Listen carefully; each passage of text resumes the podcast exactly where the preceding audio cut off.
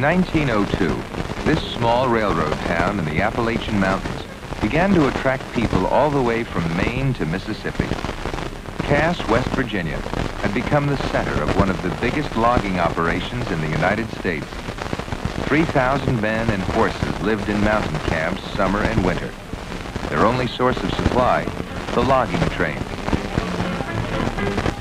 They cut down the towering trees sent thousands of logs to the sawmills.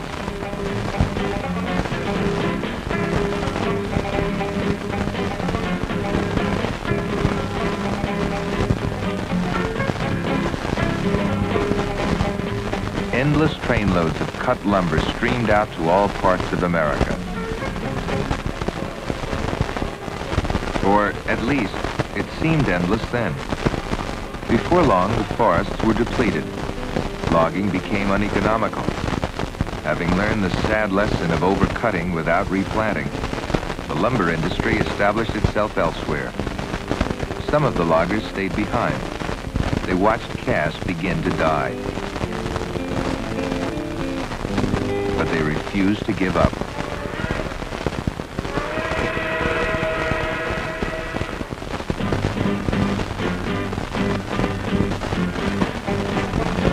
They rebuilt the old logging train.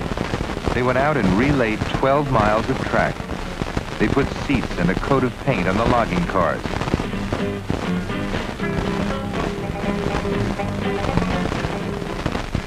Then they invited people to come and ride on the Cass Scenic Railroad.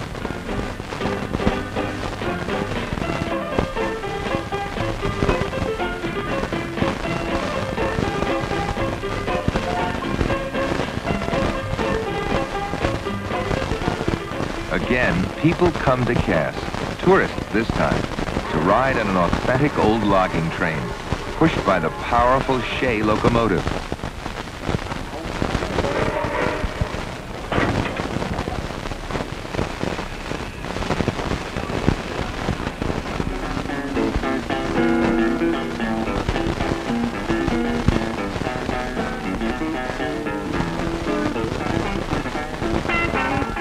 Descendants of the old loggers were able to channel their skills to other uses.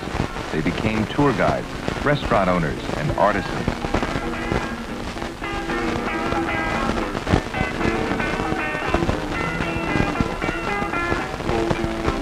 A new look and a new spirit of life have come over Cass and the surrounding countryside.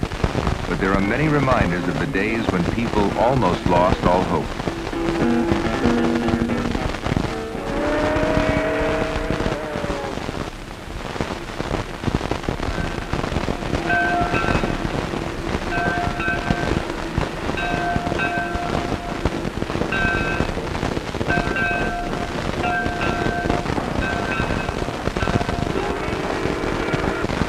Is a two-hour climb to the top.